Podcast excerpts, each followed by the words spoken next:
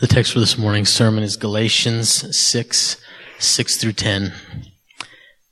Galatians chapter 6, verses 6 through 10. One who is taught the word must share all good things with the one who teaches. Do not be deceived. God is not mocked. For whatever one sows, that will he also reap. For the one who sows to his own flesh will from the flesh reap corruption but the one who sows to the Spirit will from the Spirit reap eternal life.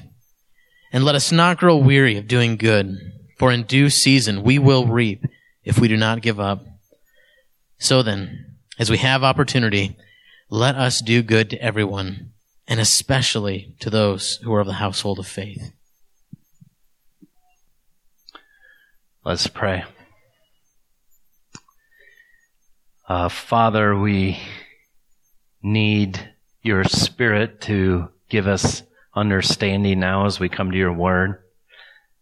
God, I pray that we wouldn't just understand in our mind, but that our heart would be humbled by your word, encouraged by your word. And Father, we pray for change in our lives. In Jesus' name, amen.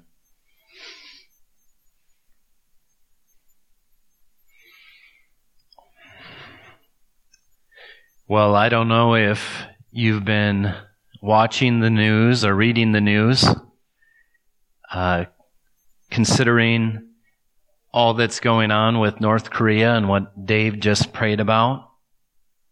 But as the United Nations have assembled together, the North Korean foreign minister, Ri Yong Ho's remarks were concerning speaking on behalf of North Korea, he said targeting the U.S. mainland with his rockets was inevitable.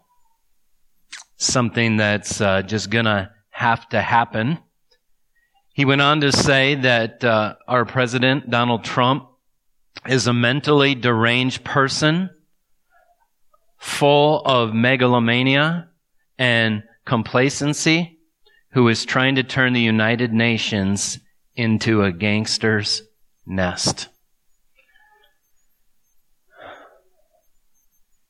As an American, I wonder if you think North Korea is being wise at this point in time in history. Is it a good idea to provoke the United States of America and challenge them to a war.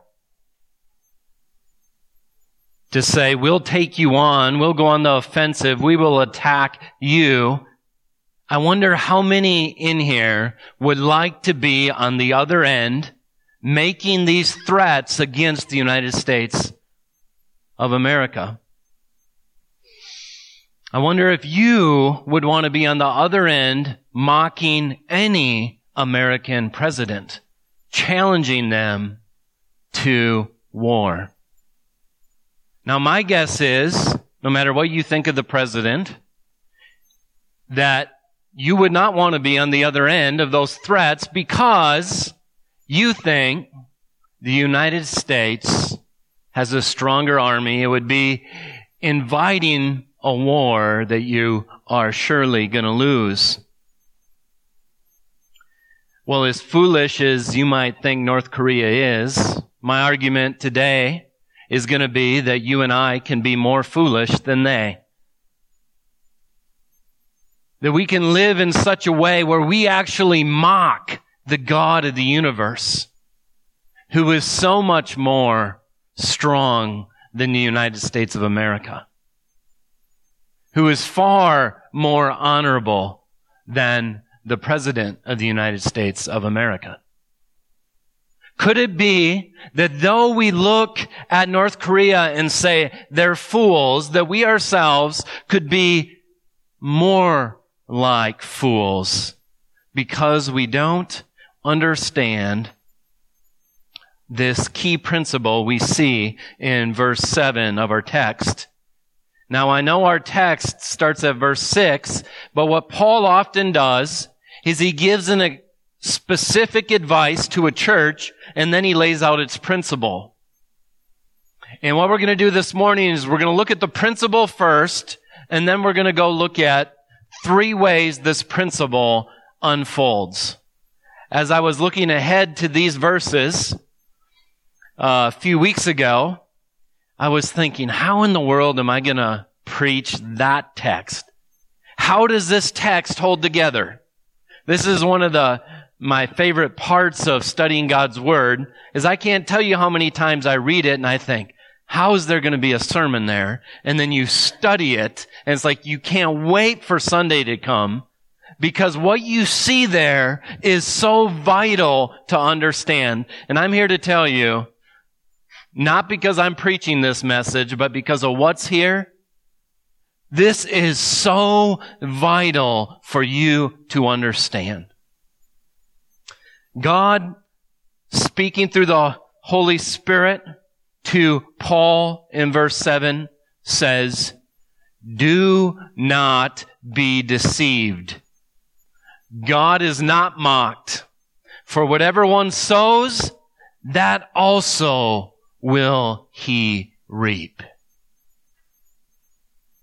Don't be deceived. There is one being in this universe that cannot be mocked in the sense that God will always get the last word. There may be mockers now. There won't be mockers then. Do not be deceived. He's speaking to Christians. He's speaking to people who have trusted in Christ. The fruit of the Spirit has been manifest in their lives. And yet Paul's concerned that they may be tricked. They may be deceived. They may not believe a principle that is lock solid true and will never end. And that is this principle. For whatever one sows, that will he also reap. If that statement is not true, then God is mocked. But if that statement is true, that we reap what we sow, then God's principle that He spoke to us through His words stands. I want to show you this in several places.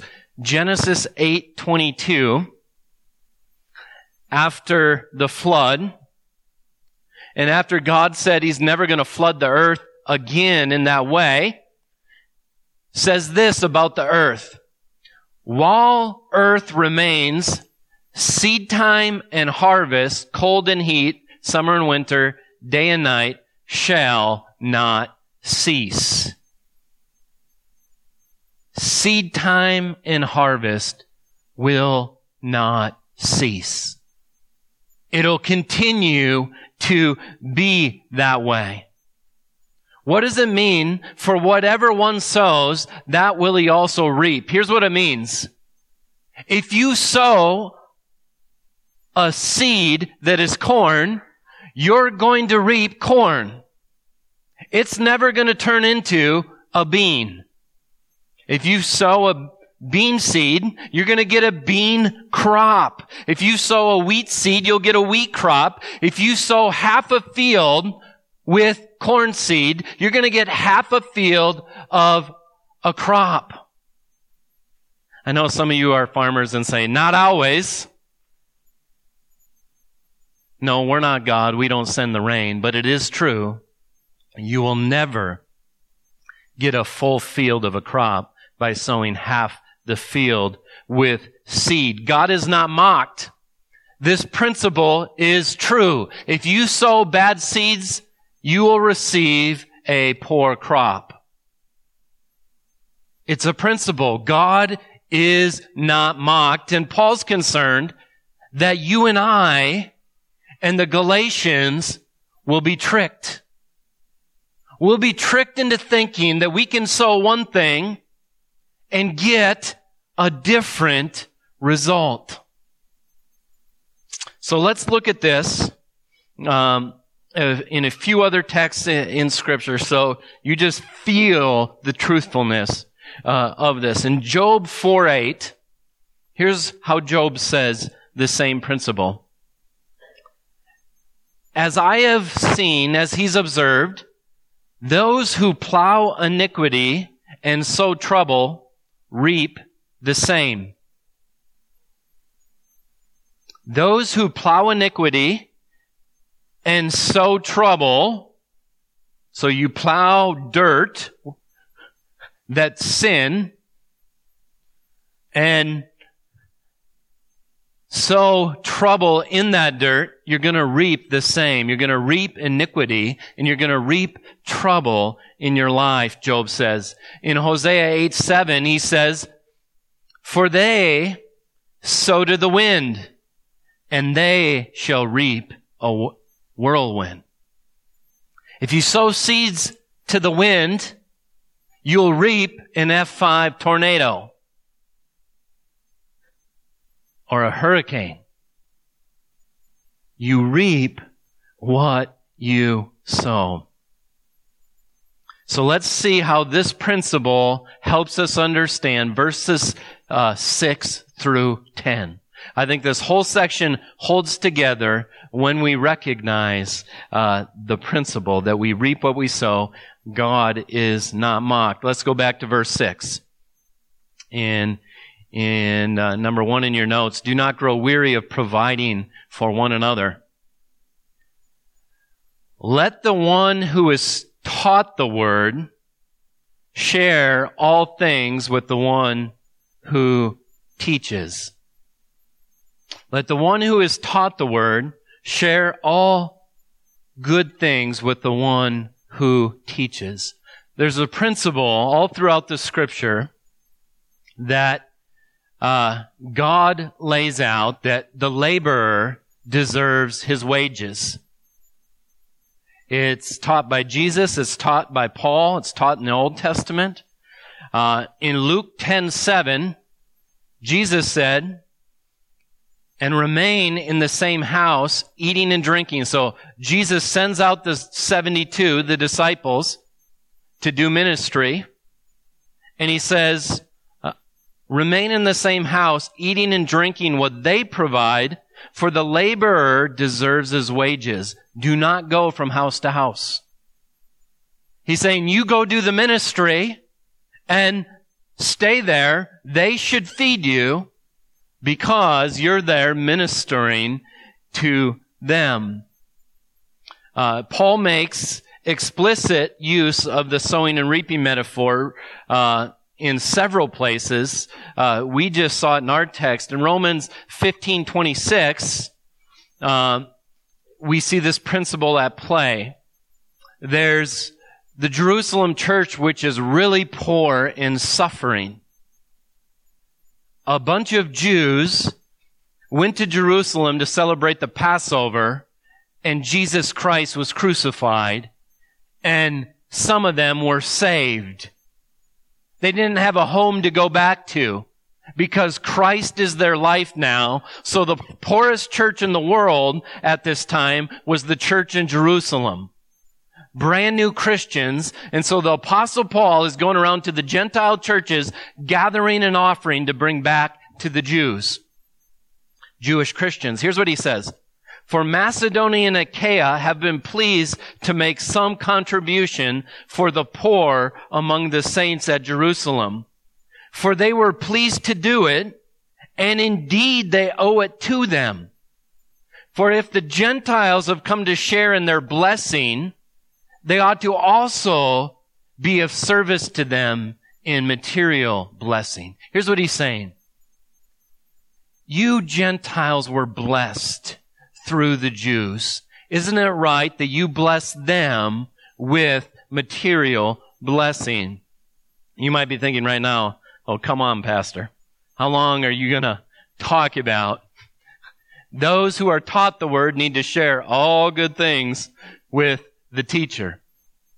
Unfortunately, we have all sorts of examples of this principle not being used to the glory of God, but being used to the glory of false teachers. Uh, in fact, uh, Martin Luther, when he raised up uh, at the time of the Reformation, saw a Roman Catholic Church where the leaders were absolutely filthy rich, getting rich off a principle like this. Um, Paul gives us, I think, more to the story that keeps us from uh, letting Christian teachers abuse the flock of God and, uh, and abuse this principle. In 1 Timothy 5.17, here's what Paul says. Let the elders who rule well be considered uh, worthy of double honor, especially those who toil in preaching and teaching. Now that word labor or toil is this idea of a farmer that is working his rear end off, putting in a crop, and laboring, not a spiritual leader who is taking advantage of a flock. We do not pay Christian ministers who do not labor and toil over caring for the flock of God. We shouldn't. Way too many pastors are getting paid though they do not labor as a good laborer in the word. Now I can just tell you, and I know Scott would attest to this as well. We're preaching to the choir. You guys have been so kind to Scott and I. So encouraging to Scott and I. It's come out of your hearts. You want to take care of your pastors. And it's an absolute blessing to serve you. And um, where it says share all good things, this doesn't mean your boat. This doesn't mean all these other things. It has the idea of the needs of life. The laborer deserves his wages. If ministers come to you and minister to you all day long, you should feed them supper at the end of the day. That's the principle uh, we see all throughout Scripture, and it's attached directly to this: you reap what you sow. If you labor in sowing, there will be a reaping. And uh, uh, Jesus says things like this, judge not, you'll not be judged. Condemn not, you'll not be condemned. Forgive and you'll be forgiven. Give and it'll be given to you. Good measure, pressed down, shaken together, run o- running over, will be into your lap. For with the measure you use it, it'll be measured back to you. Here's the principle if you give with a big measure, like a garbage can measure, if that's how you live your life and give, that garbage can's going to be in your lap for all eternity, overflowing with the joy of Christ. With the measure you use, it'll be measured back to you. You reap what you sow. God is not mocked. And remember, this is in the context of walking with the Spirit. Chapter 5, we were talking about we can either walk in the Spirit or walk in the flesh. When you walk in the Spirit, the fruits of the Spirit are manifest. And when you walk in the Spirit, you can bear one another's burdens and therefore fulfill the law of Christ. So now we're in this text where he's saying, church, those ministers or those teachers who teach you, uh, you ought to pay them. Now, we know Paul argued that this is true for himself and then denied the payment. He was getting all sorts of accusations. He was doing it for the money, so he built tents so no one could accuse him of that. But he understood the principle.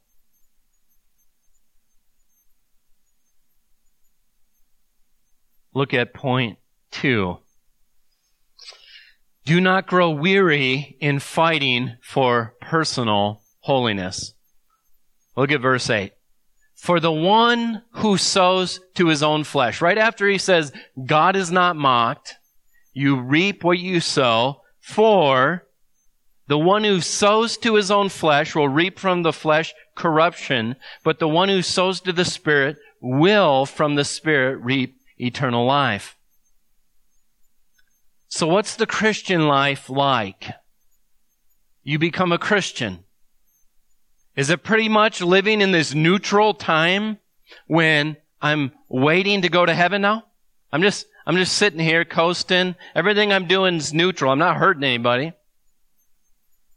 Is that, is that what the Bible gives us? I'm afraid that so many evangelical Christians live their lives as though what they do in the flesh, or while they're on earth, while they're on this earth, does not matter. Because they just do this. There's heaven, there's hell. If I have Christ, I go to heaven. If I don't have Christ, I go to hell. So once I have heaven, well, now I just do whatever I want with this time. That is so sad.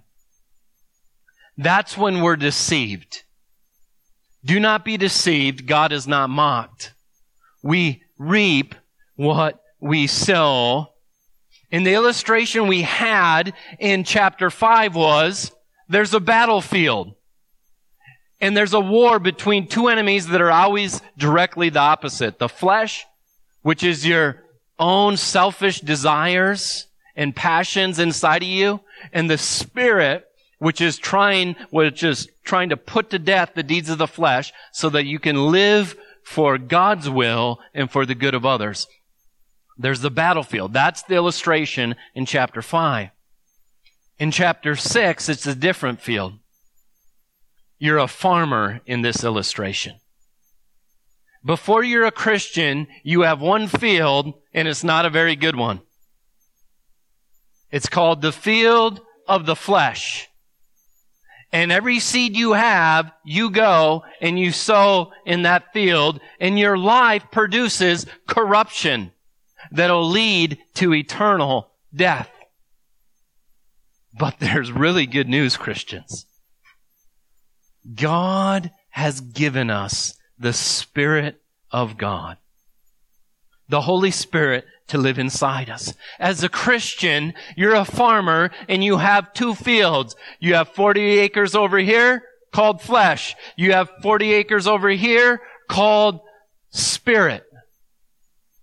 And what you sow to the flesh, don't be deceived, will reap corruption. You gonna mock God? Do you really think you can sow over here to your own selfishness and reap personal holiness and a changed life and have the fruits of the Spirit? You don't have love, joy, peace, patience, kindness, goodness, faithfulness, gentleness, and self-control unless you plant your seeds in the field of the Spirit. That's the principle. God is not mocked. John Stott says this. This is a vitally important and much neglected principle of holiness. We are not helpless victims of our nature. There's some Christians that just say, well, yeah, I still have the flesh, so I'm going to sin until the day I die. So I'm just waiting for Christ to come back because then I'll be perfect. But right now, I mean, what am I going to do? I sin all the time. That's a person who's victimized because they think they're not seeing clearly their life, their, the nature that they have. They're victims of their nature or temperament and environment. On the contrary, what we become, Stott says, depends largely on how we behave. Our character is shaped by our conduct. He says, thus, the Holy Spirit is likened to a path in which we walk, Galatians 5, and to a field in which we sow, Galatians 6. How can we expect to reap the fruit of the Spirit if we do not sow in the field of the Spirit? The old adage is true. Sow a thought, reap an act. Sow an act, reap a habit. Sow a habit, reap a character. Sow a character, reap a destiny. This is good biblical teaching, Stott says.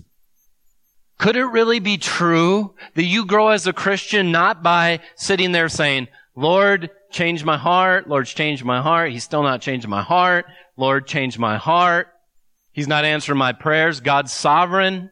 I'm going to change when God changes my heart. He's the one that gave me a new heart. Is that how the Christian life works?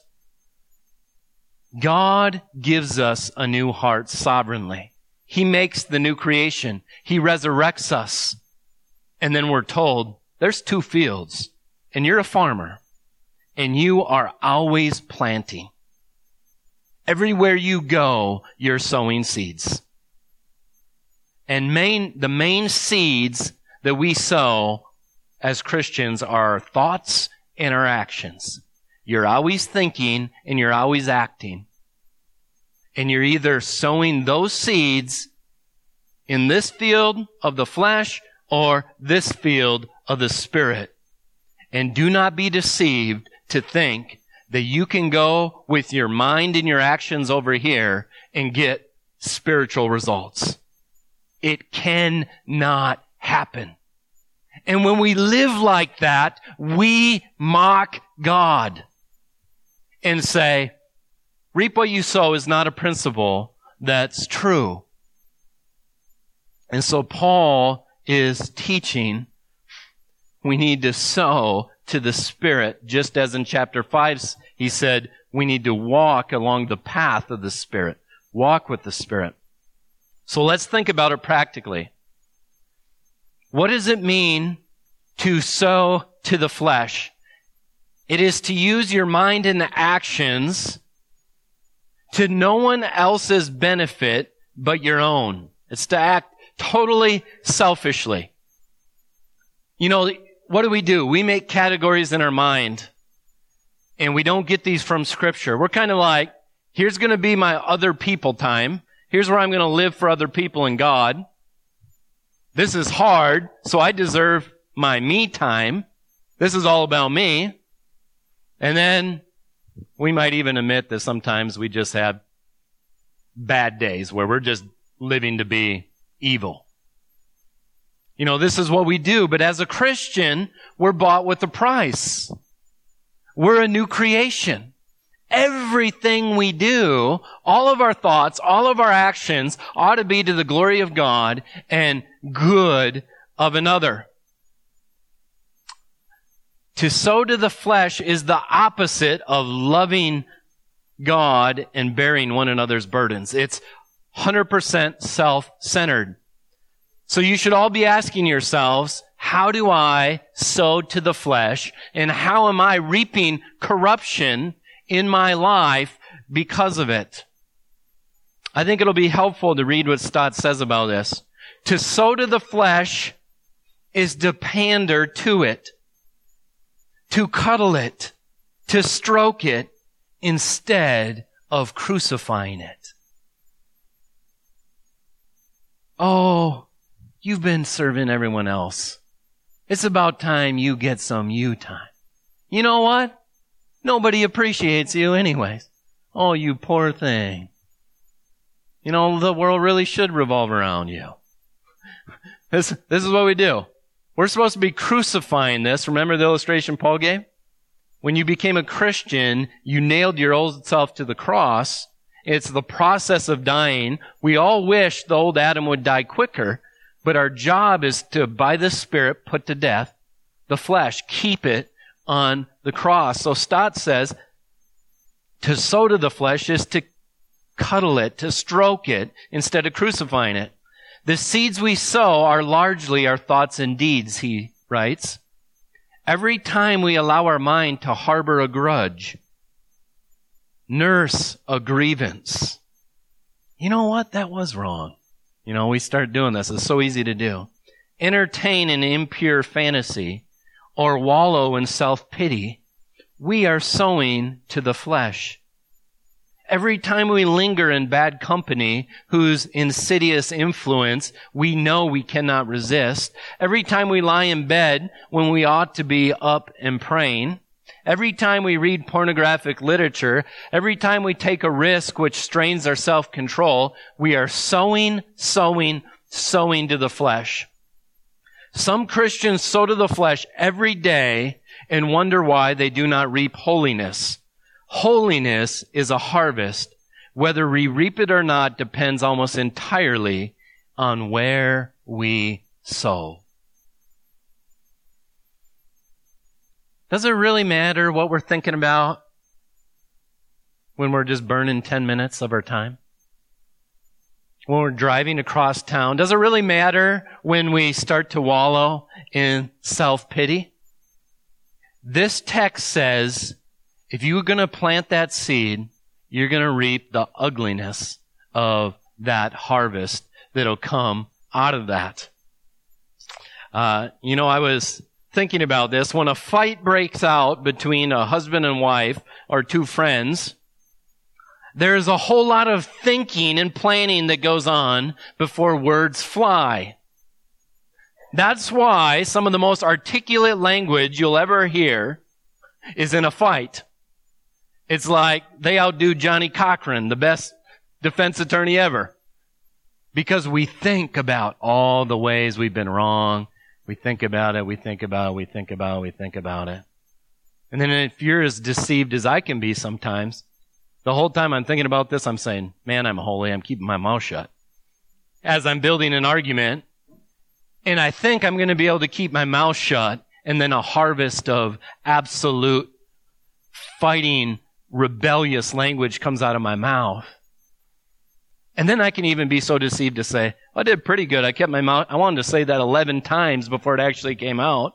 So you see how crazy and deceived we can be?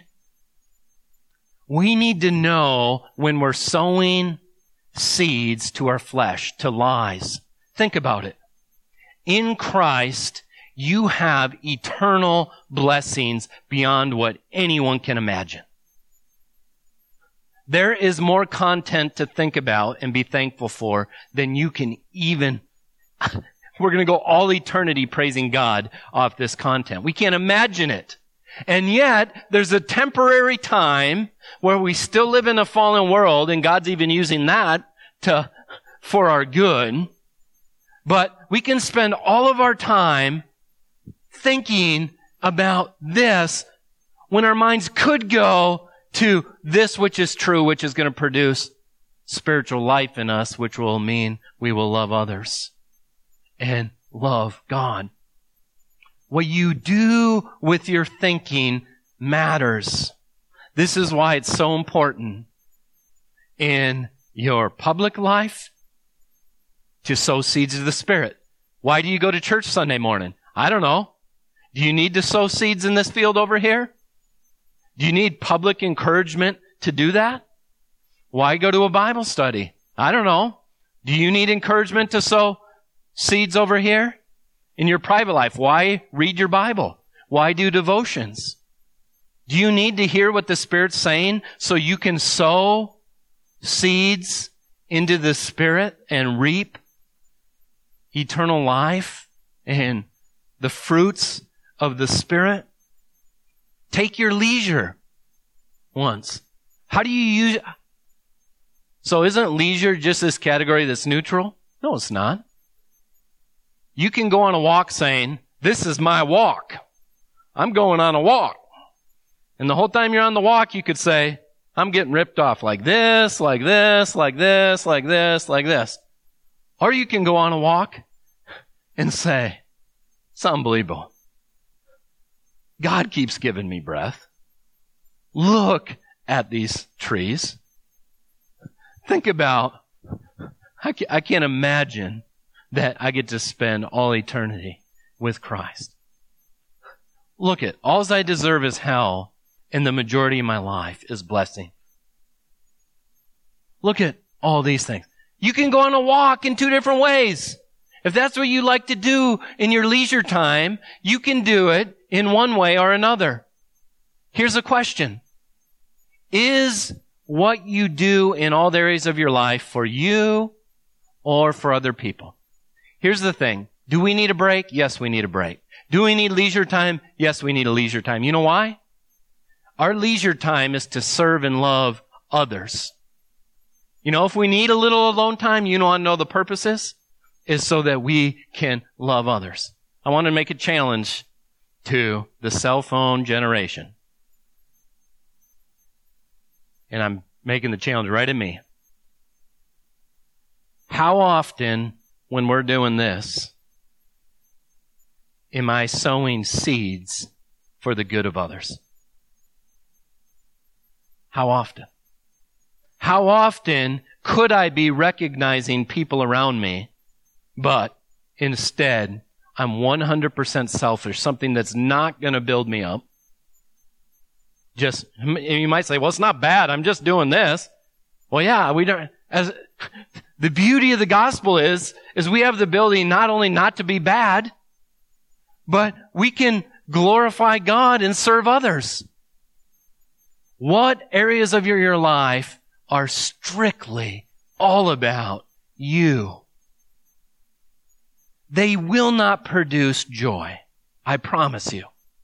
God is not mocked. All right. Third, do not grow weary in doing good deeds. So we looked at we ought to pay where we ought to pay.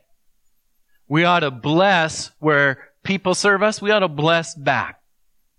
That ought to be a principle in us. Then we looked at personal holiness. Where you sow, you're going to reap.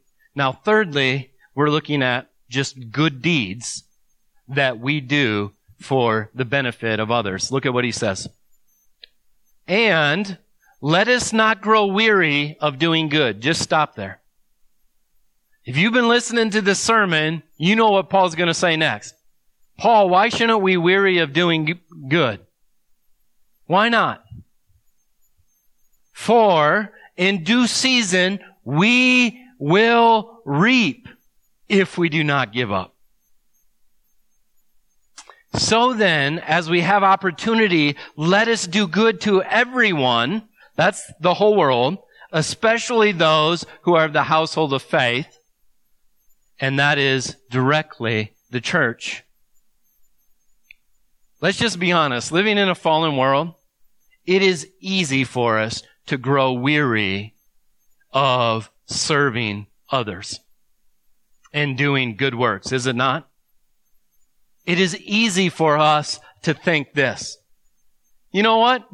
Last time I served them, they didn't even appreciate it. You know, I did this the last four times, someone else can do it. I'm done serving. Isn't it so easy for us to grow weary? And Paul says, remember, remember, remember. If you sow seeds here, God is not mocked. You will reap the benefit, even of how you sow. If you serve the Aberdeen community, there will be fruit, even if it's not what you expect for your service. You know how I know? This text. In a fallen world, it doesn't turn out perfect, but it will turn out, there will turn out to be a harvest in your own life and in service to others. So Paul says, don't get tired of it. If you're a young parent, I can tell you, you can grow weary of being a young parent and think, does any of this matter? I did the devotions for four days and they're getting worse. Maybe I ought to just give up. You know what you need to hear? This principle. You reap what you sow. God is not mocked.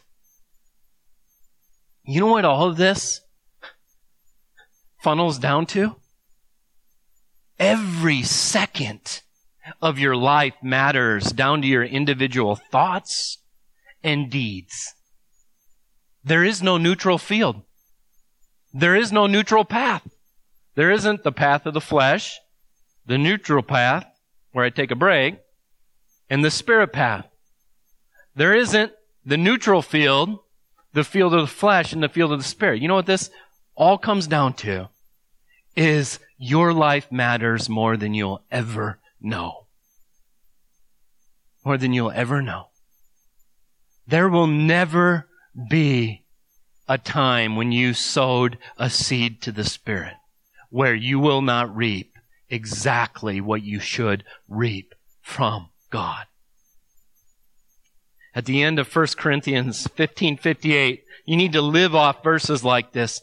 Therefore, my beloved brothers, be steadfast, immovable, always abounding in the work of the Lord, knowing that in the Lord your labor is not in vain. Don't be deceived. Don't mock God, Christian. Don't believe the lie that it doesn't matter what you do. Now get this. You'll, all your works will never measure up to be the reason God saves you. It's never the grounds of your salvation. They could never be good enough. They'd be like filthy rags that way.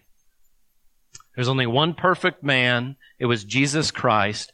God sent him in love. He's God's own son. He took on flesh. He lived a life we could never live so that he could be the grounds of your salvation. If you trust in Christ, God says not guilty, not because of any work you do, but only because of the work Christ did. But God didn't only just take care of our sin problem. He took care of our problem that can we change?